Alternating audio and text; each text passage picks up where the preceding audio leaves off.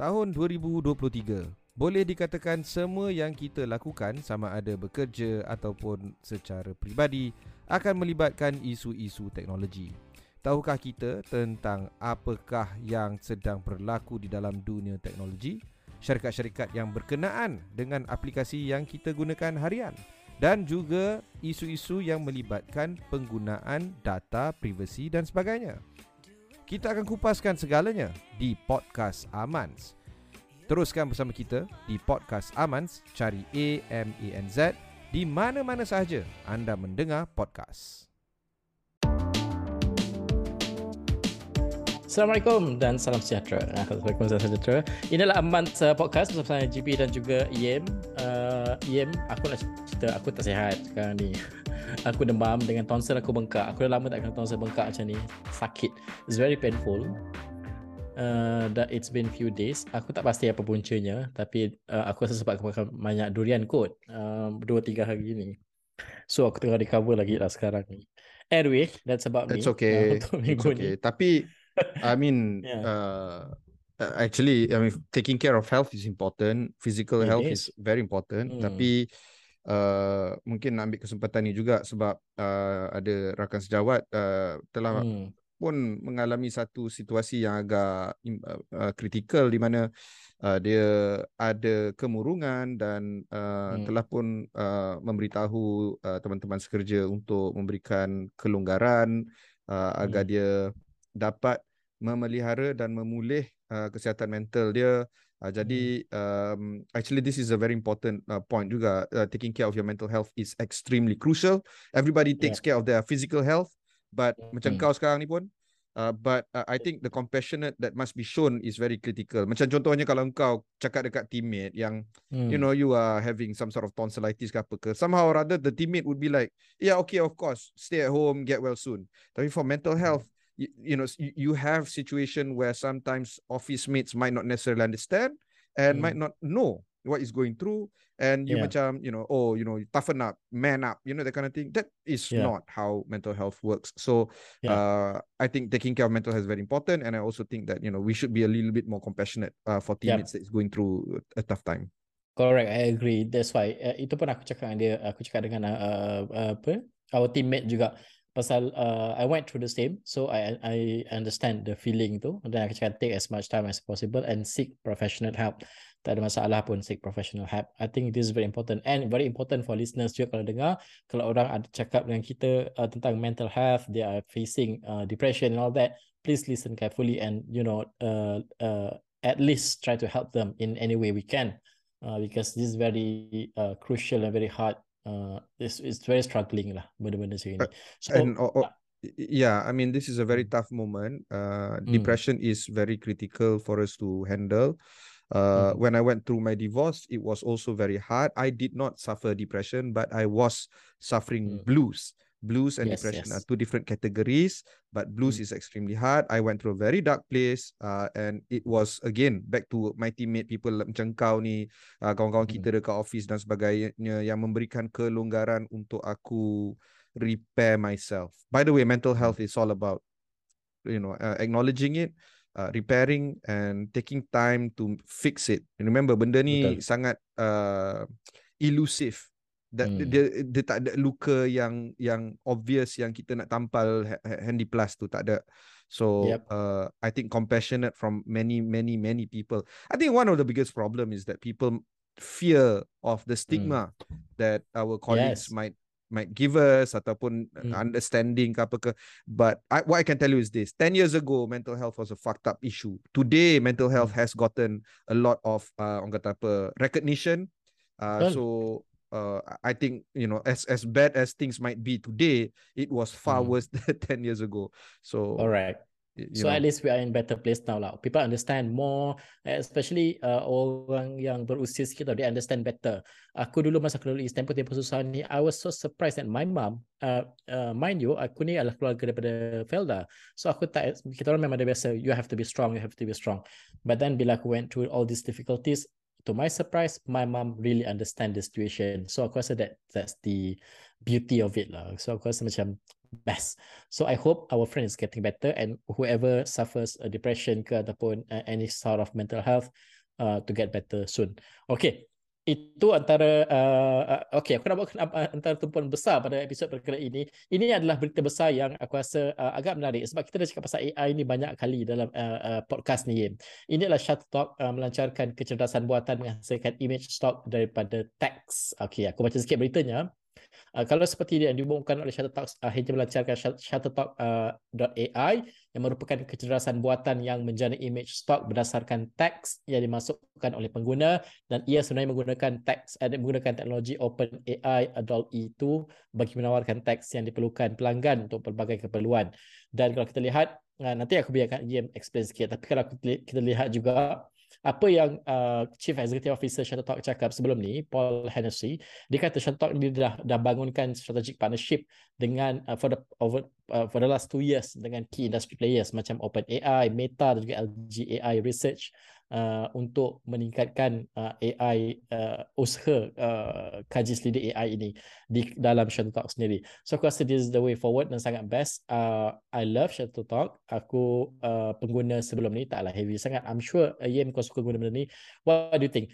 Macam mana untuk melihat benda ni adalah uh, the way forward dan juga adalah satu benda yang uh, it's here to stay dan people kena embrace it. Kalau kita tengok dunia fizikal, dunia infra, um, kalau kerajaan membuat sebuah lebuh raya, lebuh raya, just highway plus highway hmm. dulunya. Sekarang ni ada macam-macam highway dah sekarang. Uh, honestly, you can do whatever you want on the highway. Uh, you can, hmm. you know, drive uh, yourself. Uh, you can bring goods and services. You can also, you know, buat crime. You rompak bank, you naik highway and then you go to your hideout place. The highway hmm. is just an infrastructure. The original idea here is, andai kata tak ada highway, nothing. There's nothing you can do. So just like internet, just like anything else berdasarkan infrastruktur, as long as the infrastruktur tu ada, how you apply that is up to you. And in this hmm. case, bila kita tengok OpenAI, syarikat di belakang DAL-E, DAL-E 2 dan juga the most famous ever Chat, Chat GPT, ia memberikan satu highway ataupun infrastruktur uh, infrastruktur untuk engkau hmm. Uh, gunakannya sebagai apa-apa aplikasi. In this case Shutterstock hmm. AI membenarkan engkau sebagai user untuk menggunakan uh, platform ini dan use it as a base background back end untuk jadikan uh, you uh, sebagai pengguna uh, boleh create images uh, daripada text. So it's still query based. Contohnya you type you know um, uh, create an image on uh, uh, medieval Melayu pendekar kucing, you know, and then it will create some sort of AI on that. Then it is up to you lah to use that as as the next best thing. But remember, bila kalau kau nak gunakan ni, it has to be uh, towards an objective. Just because there is a technology doesn't mean that you use it you know semata-mata what is the purpose of you creating that image mm. so in that sense um a lot of users are now already arguing kalau before this they had a problem in trying to find the best image right now they have this tool to enable them to create that best image moving forward. So some people have a purpose for this others diorang try sebab nak try. Macam aku mm. aku try sebab nak try. So that's why uh, companies like Shutterstock AI, DALL-E dan juga for this matter Mid Journey dia membenarkan kau untuk gunakan freemium so versi percuma untuk uh, Shutterstock AI uh, boleh kau boleh guna 4 kali sehari sahaja. Kalau kau nak banyak lagi image um, dia ada tawarkan pada uh, starting from $29 a month uh, ataupun RM120 sebulan and then it goes up from there lah. But generally hmm. speaking you have to know what you're using this for. So you don't just drive and end up on the highway just because, right? You have to go somewhere. You have to know why you want to go somewhere. Then you use the highway. Sama macam ni. If you don't know what to use it for, don't use it. You don't have to. But if for some of you yang memang dah tahu dah memang perlu keperluan untuk create generated AI images, then go ahead. Uh, so I think this is just the next step for this. GPT-4 akan menggantikan chat GPT dalam jangka masa yang terdekat mungkin tahun ini dijangkakan bulan 5 bulan 6 dia akan keluar tapi apa fungsi dia Ha, jadi kita pun tak tahu kalau nak menjawab soalan exam itu menipu namanya. Tapi kalau engkau nak build on a particular application based on chat GPT ataupun GPT-3 yang sudah ada pun de- dekat pasaran, then it makes sense for you to use it. But for now, I personally don't have a need for it. I don't okay. know. Kalau kau aku nak melihat juga benda ni. Ya, aku nak tengok melihat benda ni melihat kepada apa impact dia. This is good uh, untuk industri aku rasa I'm, I'm sure kalau kau gunakan dengan benda yang betul. Cuma ada juga berita yang aku baca ini pasal uh, uh, AI ni, a tracker of generative AI related lawsuits.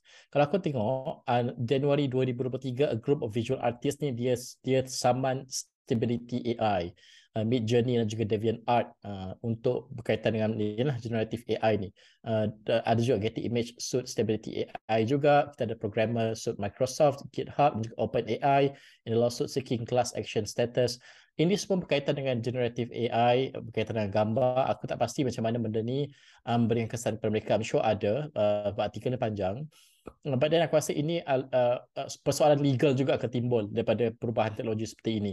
Dan macam mana kita nak maneuver dan paling penting adalah maneuver di each country. Europe dia orang ada dia punya ni sendiri dan sebagainya. Uh, macam akta persaingan jugalah. Mungkin ada juga yang kita kena lihat aspek ini sebab dia terlampau open but uh, macam mana dia fall into that uh, uh, uh, legal uh, perspective uh, of each country. Itu juga kena perhatikan aku rasa sebab aku rasa ada impact uh, at the end of the day benda macam ini. Ya, aku rasa itu antara tumpuan utama ya. kita yeah. uh, untuk podcast pada kali ini. This is very interesting. Uh, uh, uh, dia masih lagi berkembang benda ni. So kita tengok juga apa yang akan berkembang dan macam mana uh, kesan-kesan yang lain, uh, kesan-kesan berantai lain yang akan wujud. Okay, selepas ini apa lagi tumpuan utama yang besar? Ini um, again kita dah cakap banyak kali pasal Tachengo tapi ini adalah memang sebab stakeholder itu besar. So ramai orang menggunakan Tachengo di Malaysia ini especially. Selepas ini uh, untuk kita melihat tentang uh, kad Prabaya Visa Tachengo. Tahukah anda di Amans kita menyajikan semua berita-berita penting? Bukan sahaja di amans.my maupun di ringgit.com Kita juga ada Aksis, Tazkirah, Nextrif, Tajriah, Sukans dan lain-lain lagi. Lawati ke semua laman-laman web kami hari ini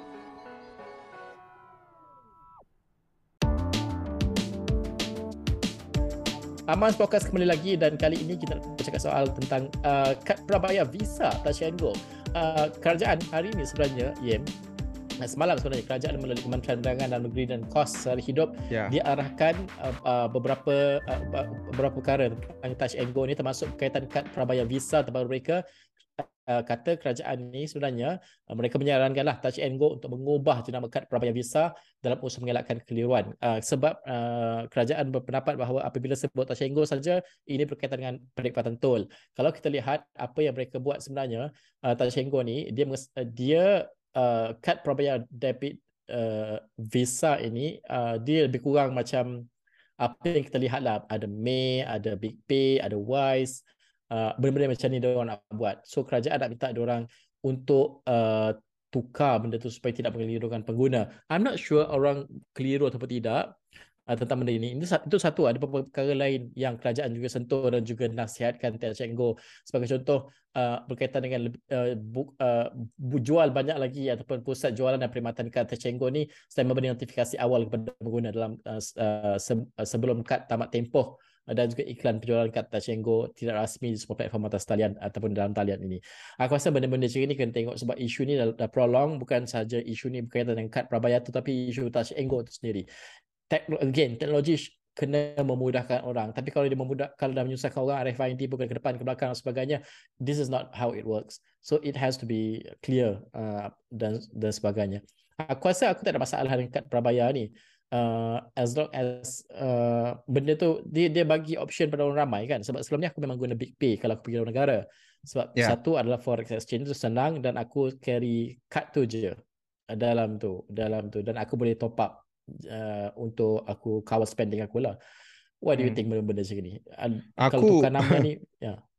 Aku lagi No I mean of course uh, hmm. Ada six points yang uh, Menteri Apa nama uh, Perdagangan dalam negeri Salahuddin Ayub cakap But what I find interesting is hmm. And please don't judge me uh, Salahuddin Ayub Keluar graphics bro Untuk bagi tahu Rakyat Apa yang tak cenggu kena buat And I find it very I don't know is it good or bad Because normally kalau kita tengok uh, notifikasi daripada kementerian dia akan hmm. uh, memberitahu orang awam melalui sebuah kenyataan media very bland very you know black and white very pdf type but this time round uh, Salahuddin Ayub siap pada dia punya you know uh, at my DSA underscore official lagi, okay? And, you know, semua ada point-point lawa lah, grafik lawa. I guess it's good because orang boleh follow apa instruction yang dikeluarkan oleh kementerian kepada beberapa, you know, targeted uh, third party, in this case, Touch and Go. Hmm. Tapi, like, do you really need to? Can, can you just put it into the the PDF and then biarlah press ke whoever ke translate that into graphics? Aku Why rasa you... sebab sebelum ni, sebelum ni ada orang komplain macam communication uh, tentang isu ni tak clear. Aku rasa dia dah buat macam Rafizi jugalah. Rafizi make sense lah sebab kau ekonomi. Kau memang kena yeah. keluar dengan graphics lah supaya orang faham. Yeah. Maybe yeah. dia punya part KPI tu dia nak keluarkan macam tu. I think kalau uh, as long as orang faham, I don't know, shouldn't be But what I can tell you is yeah, this. Okay. Uh, hmm. The detail is very much clear. Kau dah sebut dah tadi uh, perincian hmm. dia terhadap instruction ataupun arahan daripada Kementerian uh, perdagangan dalam negeri kepada Touch and Go. But mm. zooming out into the wider lens, I think the days of monopoly is ending. I think yes. this government Agreed. is very much interested in trying to break up the old guard. The old guard ni, mm. I mean, Tun Mahathir was the first to start all these monopolies. It, mm. uh, to a certain degree, worked in the 1980s and the 1990s. But then 2000s it saw massive massive uh, manipulation and 2010s habis complete in terms of macam mana Datuk Seri Najib do uh, menyeleweng duit-duit negara kita sampai kan Datuk Seri Najib dihadapkan ke mahkamah dan didapati hmm. bersalah dan sekarang merengkuk dalam penjara. The issue here is right now what do we do moving forward? It is 2023 uh, if it means breaking up monopolies such as Bernas and Touch and Go, then it should be done properly. Hmm. I look at it as ini adalah ciri-ciri dan langkah-langkah pertama yang mungkin akan diambil oleh pentadbiran Datuk Seri Anwar Ibrahim terhadap memecahkan um, apa nama monopoli-monopoli ini. Yeah. Uh, another monopoly that we need to talk about is Astro. The streaming monopoly is very critical. Right now, Astro holds a monopoly in terms of sports, but at the same time kau kena ingat this sector is actually quite uh ubiquitous uh when it comes to uh over the top uh streaming. You don't mm. really have to re- rely on Astro. Uh if you want good content you can just go to Netflix you can go to Amazon Prime you can go to all the other platforms and you can subscribe HBO Max you can subscribe langgan straight daripada tempat-tempat ni so it's really not a monopoly per se unless kau nak mm. tengok sports then okay lah then okay, you can argue that mm, you know Astro is the only sole provider of sports in in the country but you know in the grand scheme of things ah uh, cuit-cuit ni kenyataan yang diberikan oleh Tan Sri Muhyiddin tak tahu dahulu kala in the scheme of things it hmm. is okay uh, for you to look at Astro as not a monopoly hmm. moving forward um i think uh if you were to list down all the monopolies and by the way ya banyak eh monopoly bukan bernas bukan tak cenggo bukan astro saja tapi banyak-banyak benda lain aku rasa kerajaan ni dah dapat uh, instruction uh, daripada Anwar untuk melihat bagaimana monopoli-monopoli sebegini perlu dipecah-pecahkan ataupun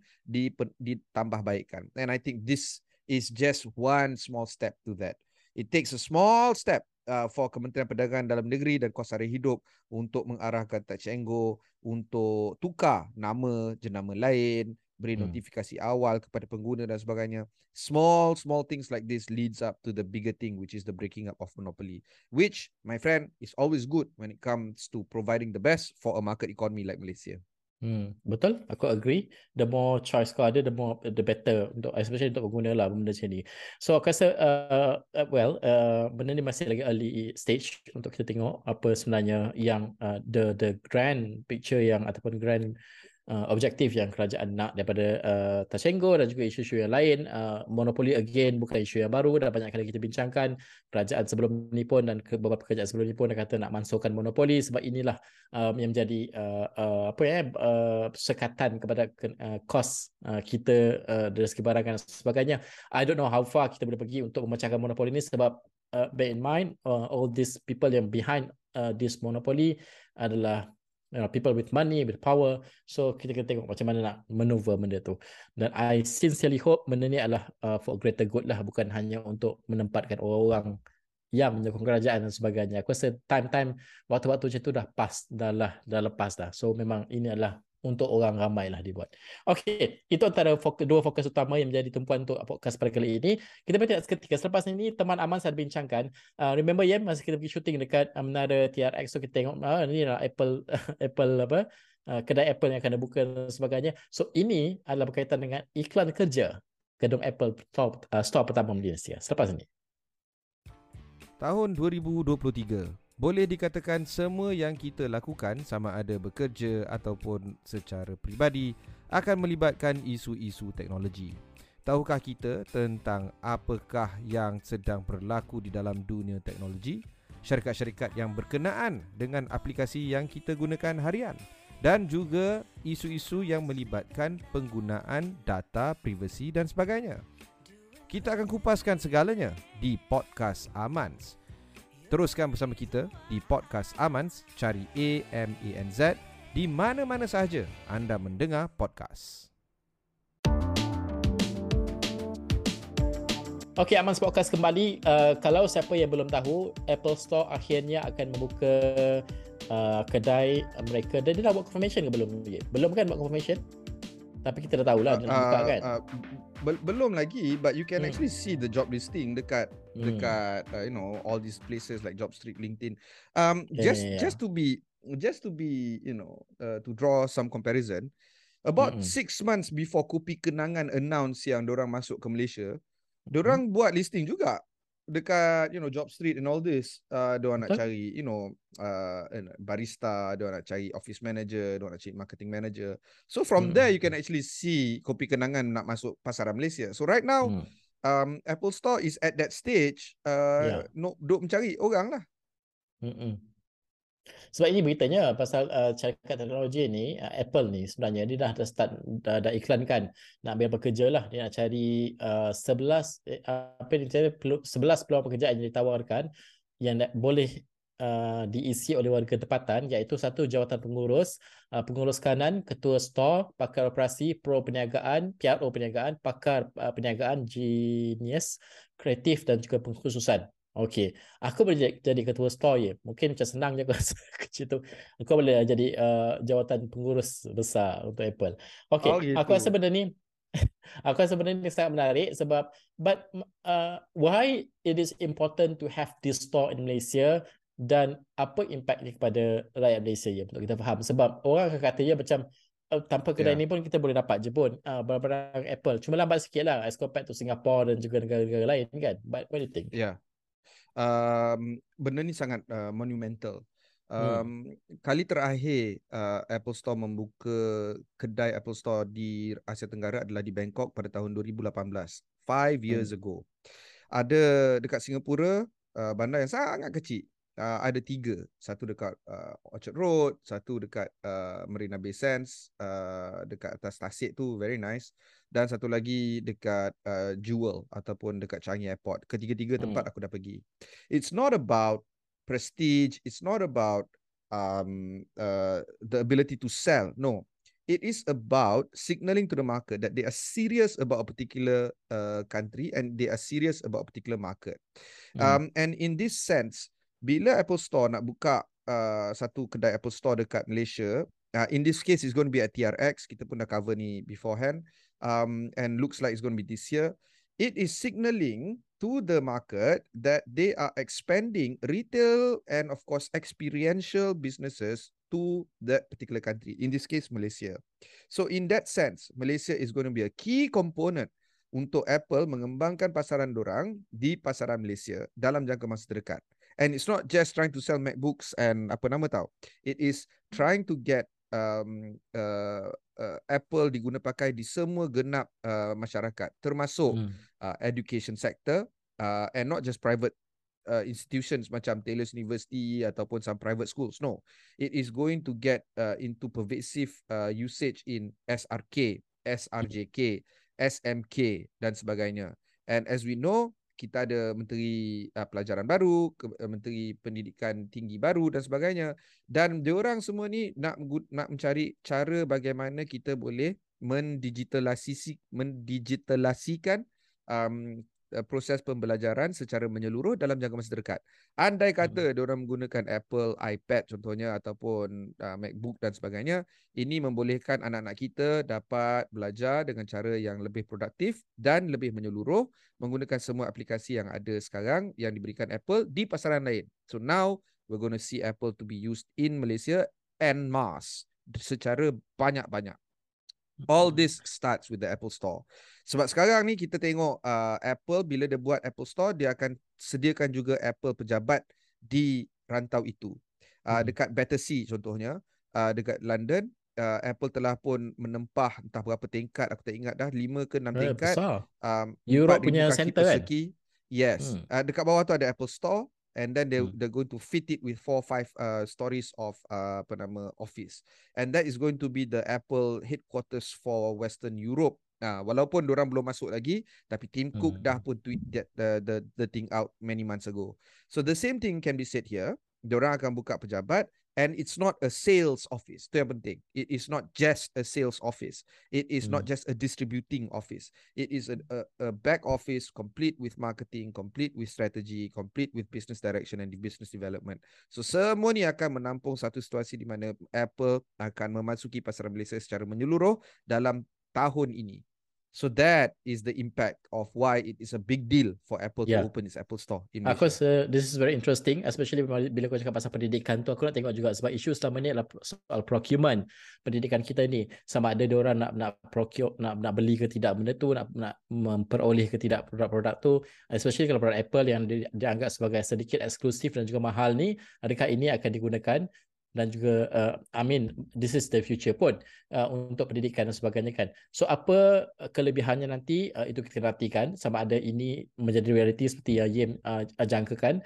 Uh, very interesting uh, dan juga aku rasa ini juga menjadi teman bualan uh, bualan teman aman juga sebab uh, yalah first time kita ada Apple Store dan aku tak sure kalau dia akan ada 2 3 kalau Singapore pun ada boleh buka 3 maybe you know uh, dia boleh buka dua tiga juga satu in Penang in Johor uh, in Johor tak laku sebab Singapore dekat kan maybe in uh, uh, other uh, states as well so aku rasa uh, this is the way forward tapi tak um, yeah. you're right but tak juga sebab you know Singapore kecil pun ada tiga hmm. I can see them opening Penang yes but mm-hmm. I don't discount them not opening in Johor I really don't sebab mungkin yeah. dia orang nak capitalize on ringgit contohnya ah. um we don't know. Tapi you know some big markets that they are not in, Jakarta, Manila, they're not in. Walaupun hmm. population hmm. tak beratus juta.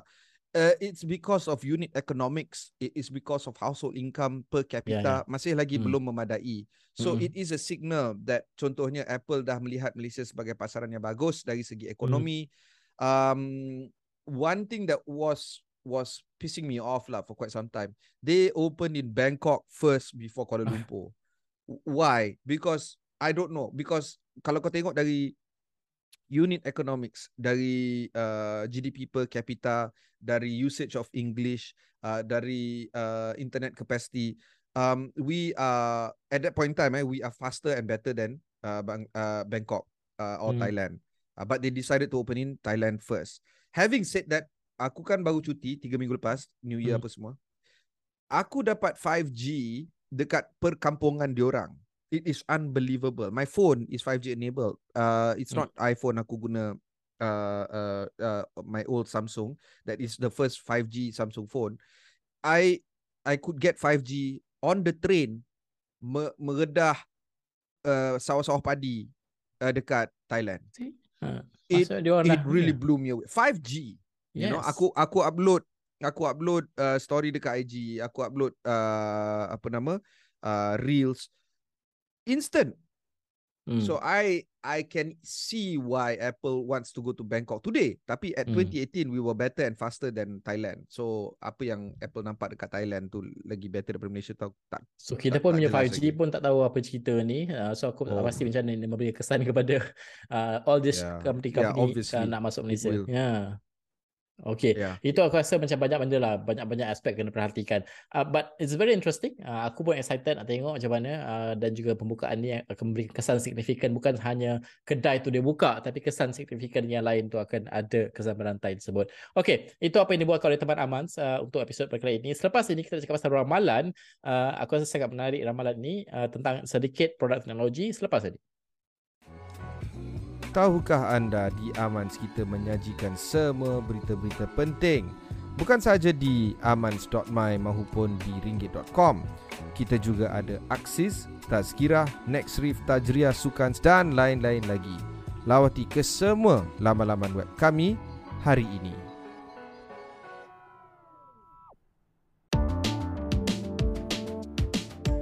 Amas Podcast kembali lagi dalam uh, segmen ramalan. Yem, ini adalah aku nak bacakan berita terlebih dahulu. Ni tablet OnePlus mungkin diperkenalkan seiring dengan OnePlus uh, 11 5G.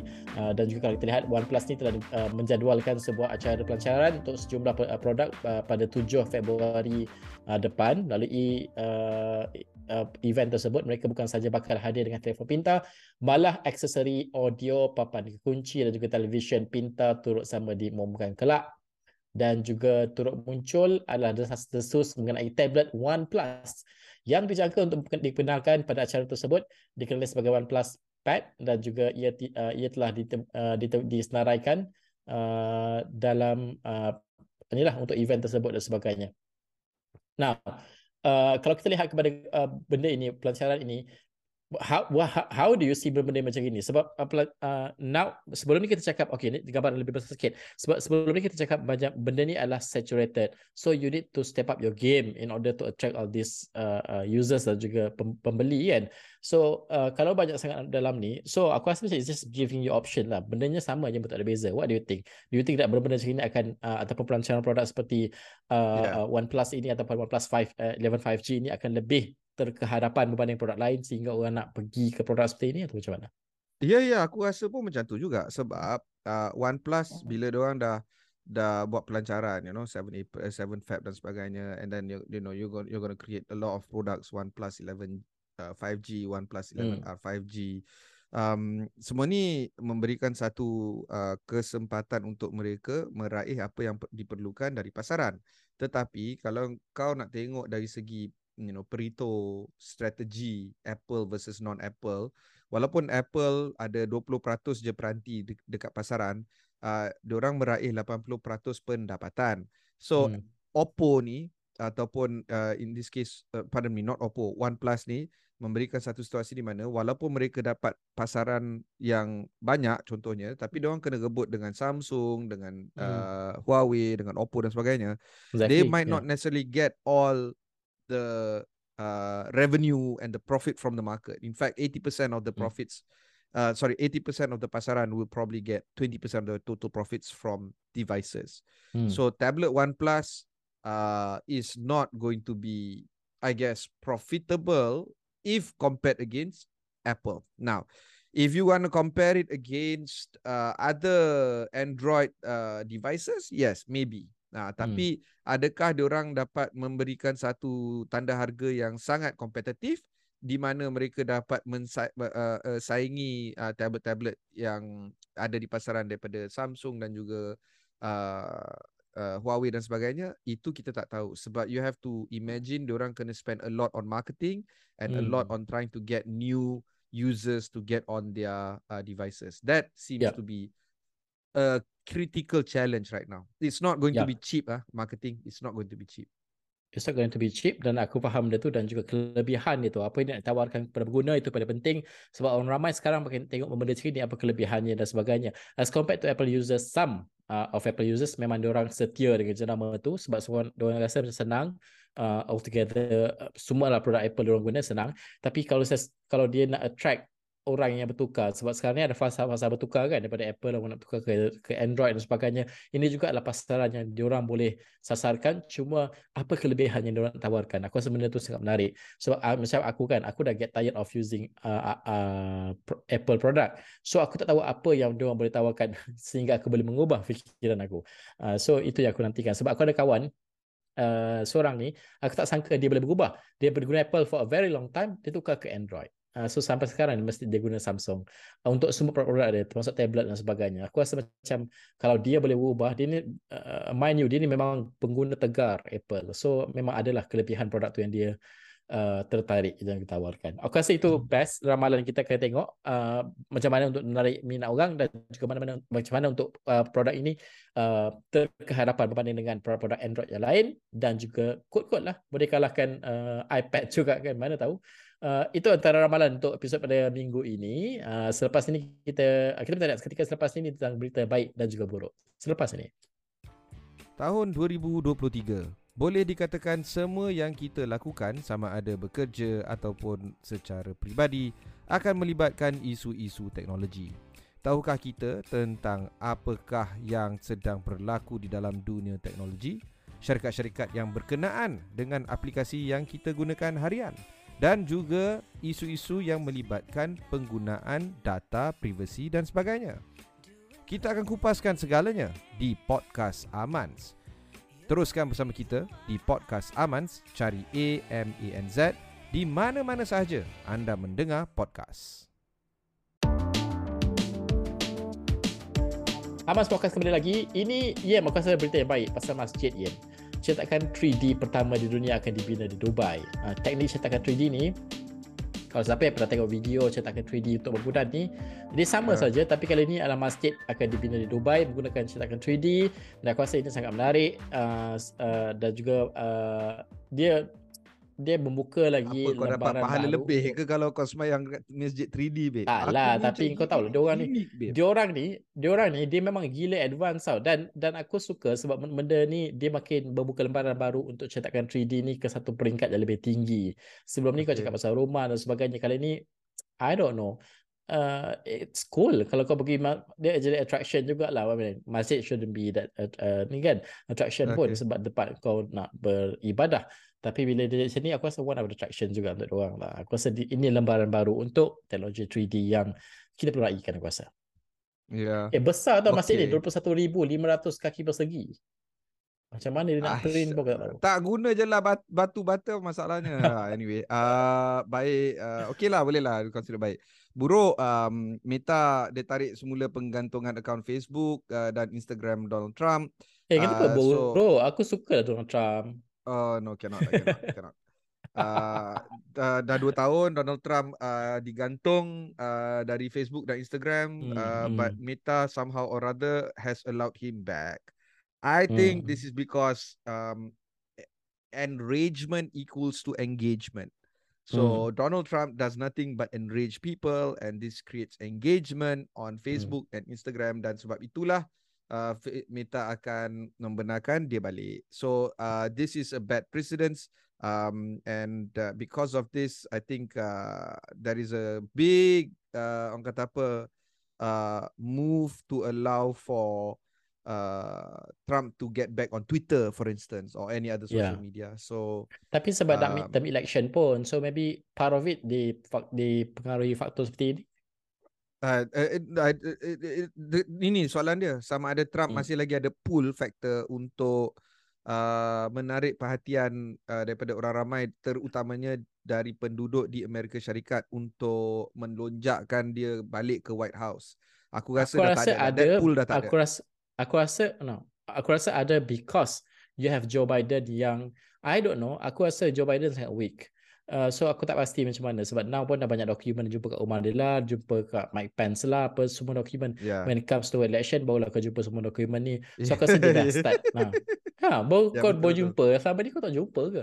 So macam uh, so aku rasa the game is on. So aku tak pasti sejauh mana Trump boleh uh, gunakan benda tu uh, untuk kebaikan dia kalau dia bertanding. Um, ya, sebab sekarang tak ada halangan apa-apa kan untuk dia bertanding kan? Midterm.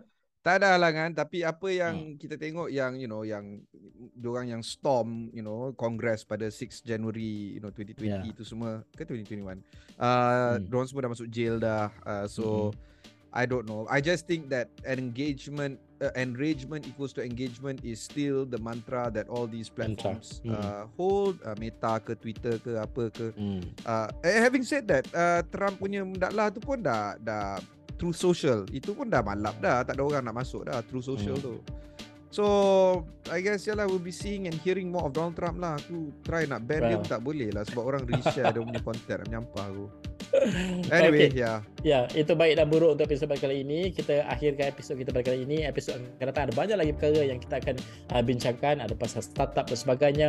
Uh, sekian saja episod pada kali ini. GB dan juga Yim, sign out. Bye.